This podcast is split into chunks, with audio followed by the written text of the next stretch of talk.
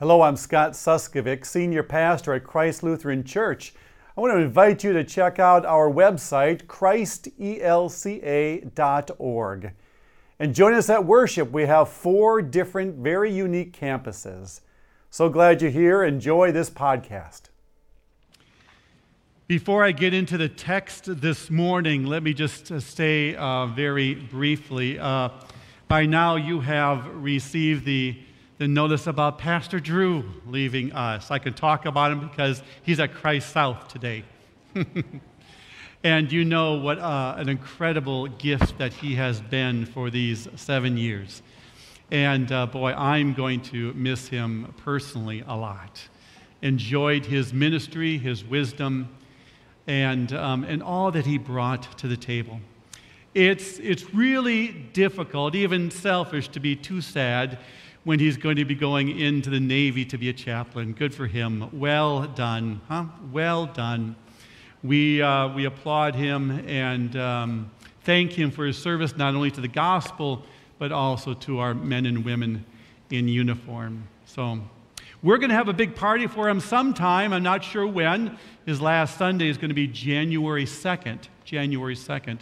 So we're going to figure out some way to really kind of thank him. But as, um, as one who has left two previous congregations, let me just give a word of encouragement. It's really nice to hear from the congregation. Send them a letter, take them out to lunch, buy them a beer, whatever to get together with him and let him know about the deep impact that he has made on this church and you personally. I know that that, that will go a long ways, and uh, I know he'll deeply appreciate that. I also need another pastor.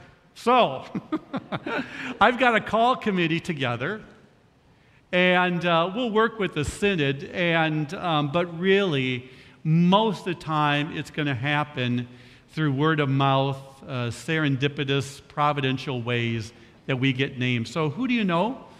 Who's a great pastor at your brother or sister's church that we can talk to? now, it doesn't have to be just ELCA Lutheran. Well, we're, we're able to call somebody in what we call the full communion partners. Full communion partners. There's about six or eight churches in there, like Methodist, Presbyterian Church USA, UCC, Moravian, uh, Reformed Church in America. There's a few other ones. So if you're not sure, you can reach out to me and see if that person is, is part of that full communion department. But probably that person will come from the Lutheran Church as well. So keep your ears and eyes open. See how the Spirit's working. The text for this Reformation Sunday is from John chapter 8. To the Jews who had believed him, Jesus said, If you hold to my teaching, you are really my disciples. Then you will know the truth, and the truth will set you free. They answered him, We are Abraham's descendants and have never been slaves of anyone. How can you say that we shall be set free? Jesus replied, Very truly I tell you, Everyone who sins is a slave to sin. Now, a slave has no permanent place in the family, but a son belongs to it forever. So if the son sets you free, you will be free indeed. Dear sisters and brothers in Christ, grace to you and peace from God our Father and from our Lord and Savior, Jesus Christ. Amen.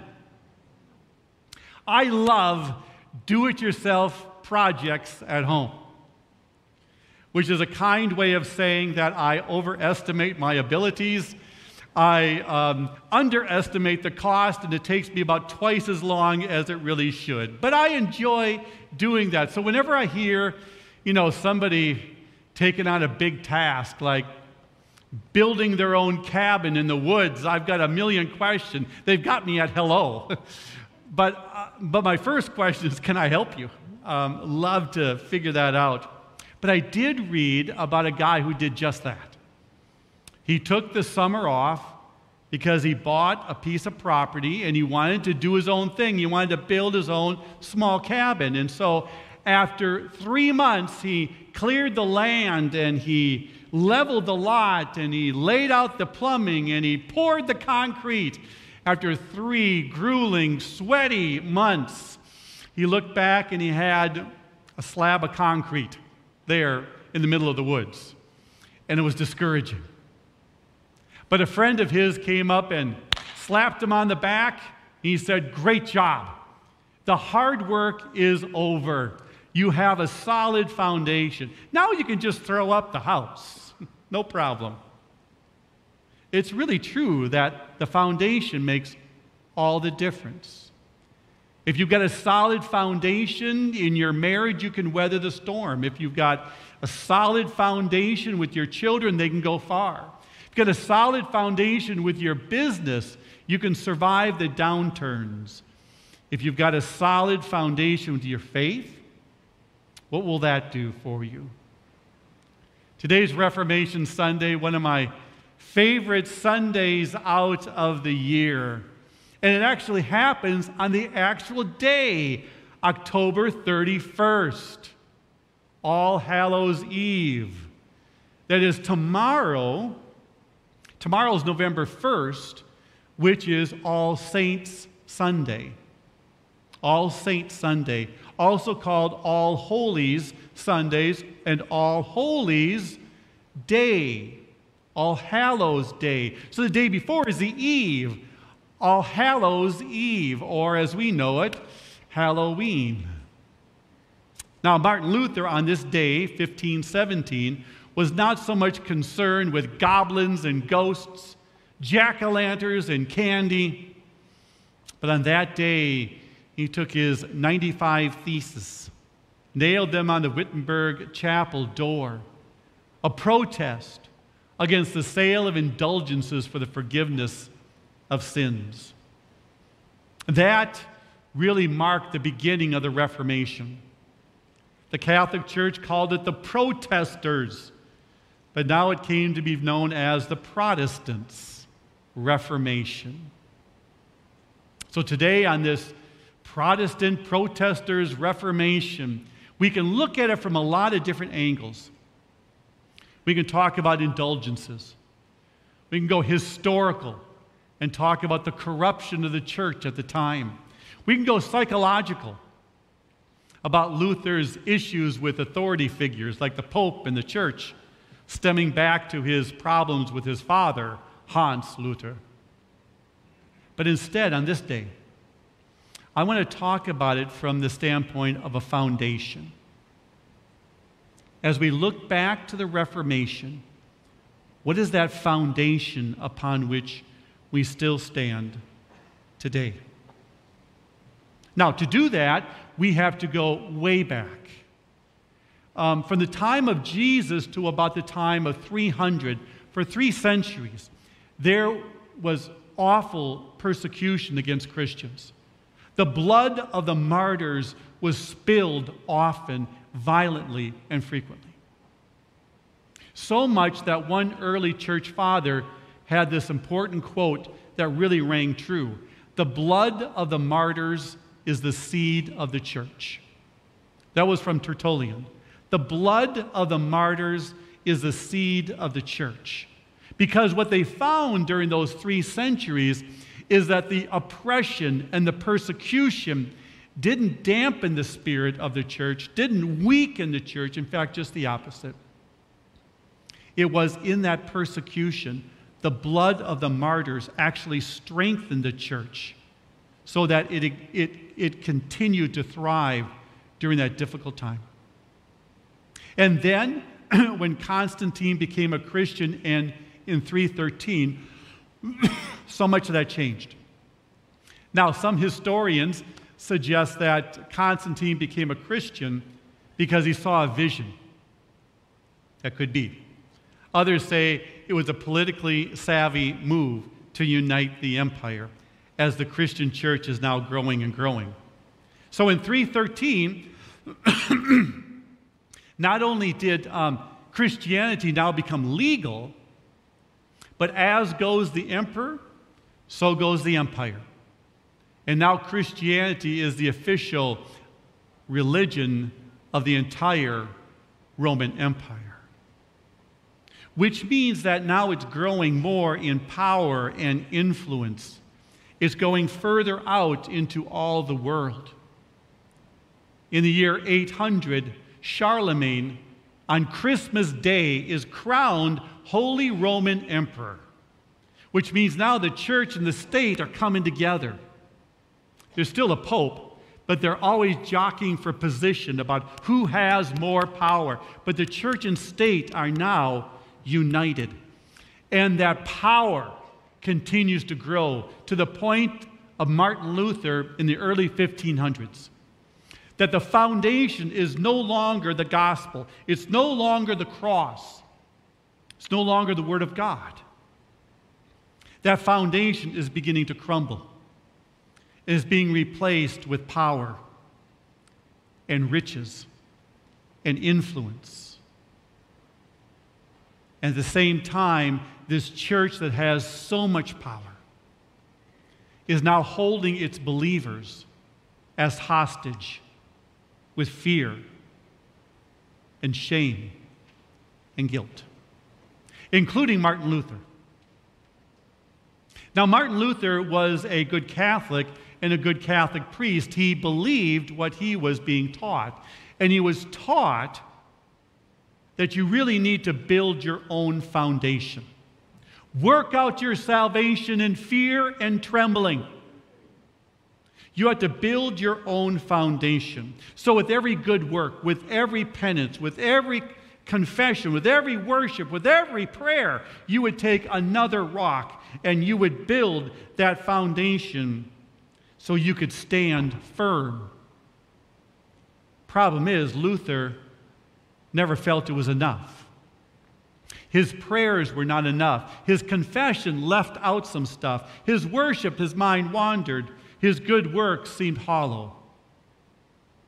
If you were honest, he never loved God with all of his heart, soul, strength, and mind for five minutes of his life, and he certainly did not love his neighbor as himself.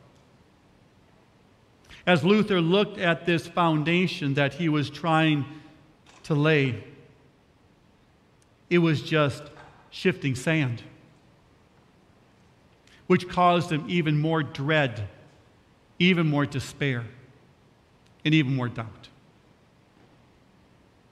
It was that desperate condition that propelled Luther to find that solid foundation, not in himself, but he went back. He went back to St. Augustine, the 400s. And there, Augustine was even writing as an early church father and a bishop saying that, that we are justified by faith apart from works of the law. And Luther went back even then to St. Paul in the book of Romans and elsewhere that the just shall live by faith, that, that no one is saved by good works. We preach Christ crucified. No one is righteous, no, not one. And it is from that going back, he was able to establish the foundation that God laid for us. And that's the cross. Here, Luther found himself standing on the cross of Christ, not his own abilities. He was never enough, but Christ is enough. And as Luther looked back there, he found that foundation was the cross. It was the word alone, trusting in God's word, God's promise. Faith alone, not trusting in your good works, but your heart in God. Grace alone that comes to us freely from a merciful and forgiving God. It was really Christ and Christ alone upon which we stand. So, the mantra then of the reformers, of course, was justification by faith alone. Justification by faith alone. And it wasn't just the mantra, it was the foundation. It was the foundational doctrine. In fact, those reformers said, we start chipping at that.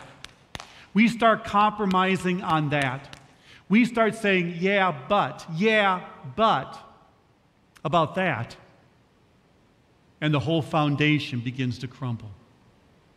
Justification by faith alone.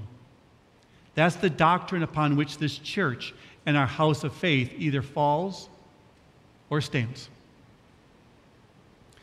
now, it's important to understand Luther's motivation. He wasn't doing this just because he had a rebellious heart. He didn't do this because he didn't want to send taxes down to Rome. And he certainly didn't do it because one day he wanted a denomination named after him. In fact, even the German Protestant church today doesn't even say Lutheran, it's Evangelische Kirche, Evangelical Church. Don't even use his name. No, the, motiva- the motivation at first was to save this sorry soul from the foundation that's so rocky and shifting sand. How do I save this soul? And that was to trust Christ and Christ alone. But then that motivation shifted when Luther jacked it up to the next level. Because Luther was not only a professor, he was also a priest in a local parish. And as he looked at his members of his congregation, he realized so many of them, so many of them, were putting their trust in the wrong thing. A piece of paper that they bought for the forgiveness of sins, some good work that they did last week, maybe just showing up to church and checking off a box, I'm present. And Luther knew that if you put your trust in anything else, anything else than the cross of Christ, your soul is in peril. That was a strong motivation to get people to stand firmly on the cross of Christ. It's a good thing that isn't an issue today, right? A while back, I was invited to go down to South Carolina to a small community that had several small, dying, struggling churches. And they asked me to come down and speak about our uh, multi church, multi campus ministry. Somehow trying to figure out a way can we combine resources? Can we combine ministries, churches, and do something better together than apart? Good idea, right? Good idea. But before we launched into strategies and putting together an action plan, putting together step one, two, three, this is how you get there, you first have to ask the question about why. About why is this important? Um, what is your mission? What do you hope to accomplish? What is unique about your church? What is important about your identity? Who are you as a church? And each congregation got to spend a moment to talk about their mission and who they are and what's their identity. And I heard this We're 150 years old. That was it. They're just old, all right? Next one. Um, we are a family oriented church. Now, when I hear family oriented, I think that we've got a lot of young families, a lot of kids. No, they think we have three families and everybody's related to one another. My great great great granddaddy put the steeple on this church. we had four generations who got married in this congregation. We have a cemetery and we ain't going nowhere. That, thank you, Mark. We ain't going nowhere.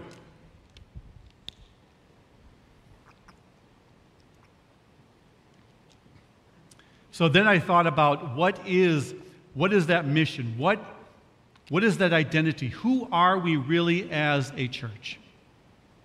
And so I shared with them the story that I had here at Christ Lutheran. We came in 98, and at that time, this church was really wrestling with what are we going to what are we going to do first? Are we going to build a sanctuary, or program space, or buy land, or pay off debt? And after about a year of really struggling with it, we finally decided we're going to we need program space, which is the worship, uh, the ministry center over here in 2000. So here I am, 39 years old, been here a year, maybe a year and a half, and I have to tell the charter members we have to tear down your original sanctuary that stood right on this ground.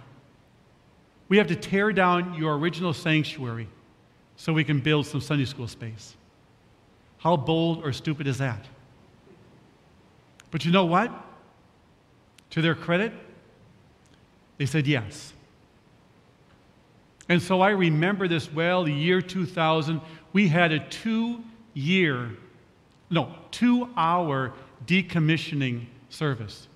Two hours. We sat around, talked about stories about who was married here, who was buried here, who was the first baptism, who was messing around in the back, back pews and were caught. I mean, we heard all the stories.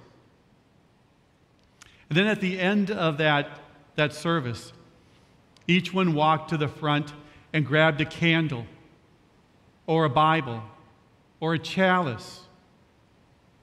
And we processed it out, recessed it out of the building. The next day, the bulldozers came and tore the place down.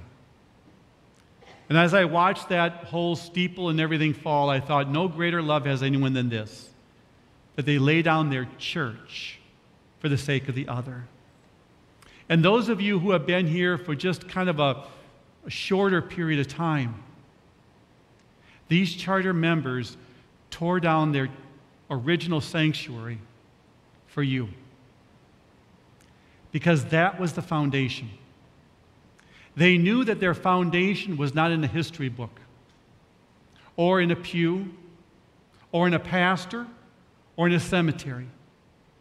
They knew that they stood on Christ and Christ alone. And this church had to go out into all the world, out into all the world. That's why this congregation can tear down an original sanctuary and not hold it up as a museum piece. That's why this congregation can, can go over to McClinic for the past 14 years and not think, that's somebody else's problem, isn't it? That's why this congregation can buy land surrounding here and add more parking rather than saying, Are we big enough? That's why this congregation can add three more campuses rather than saying, let another church be built down there.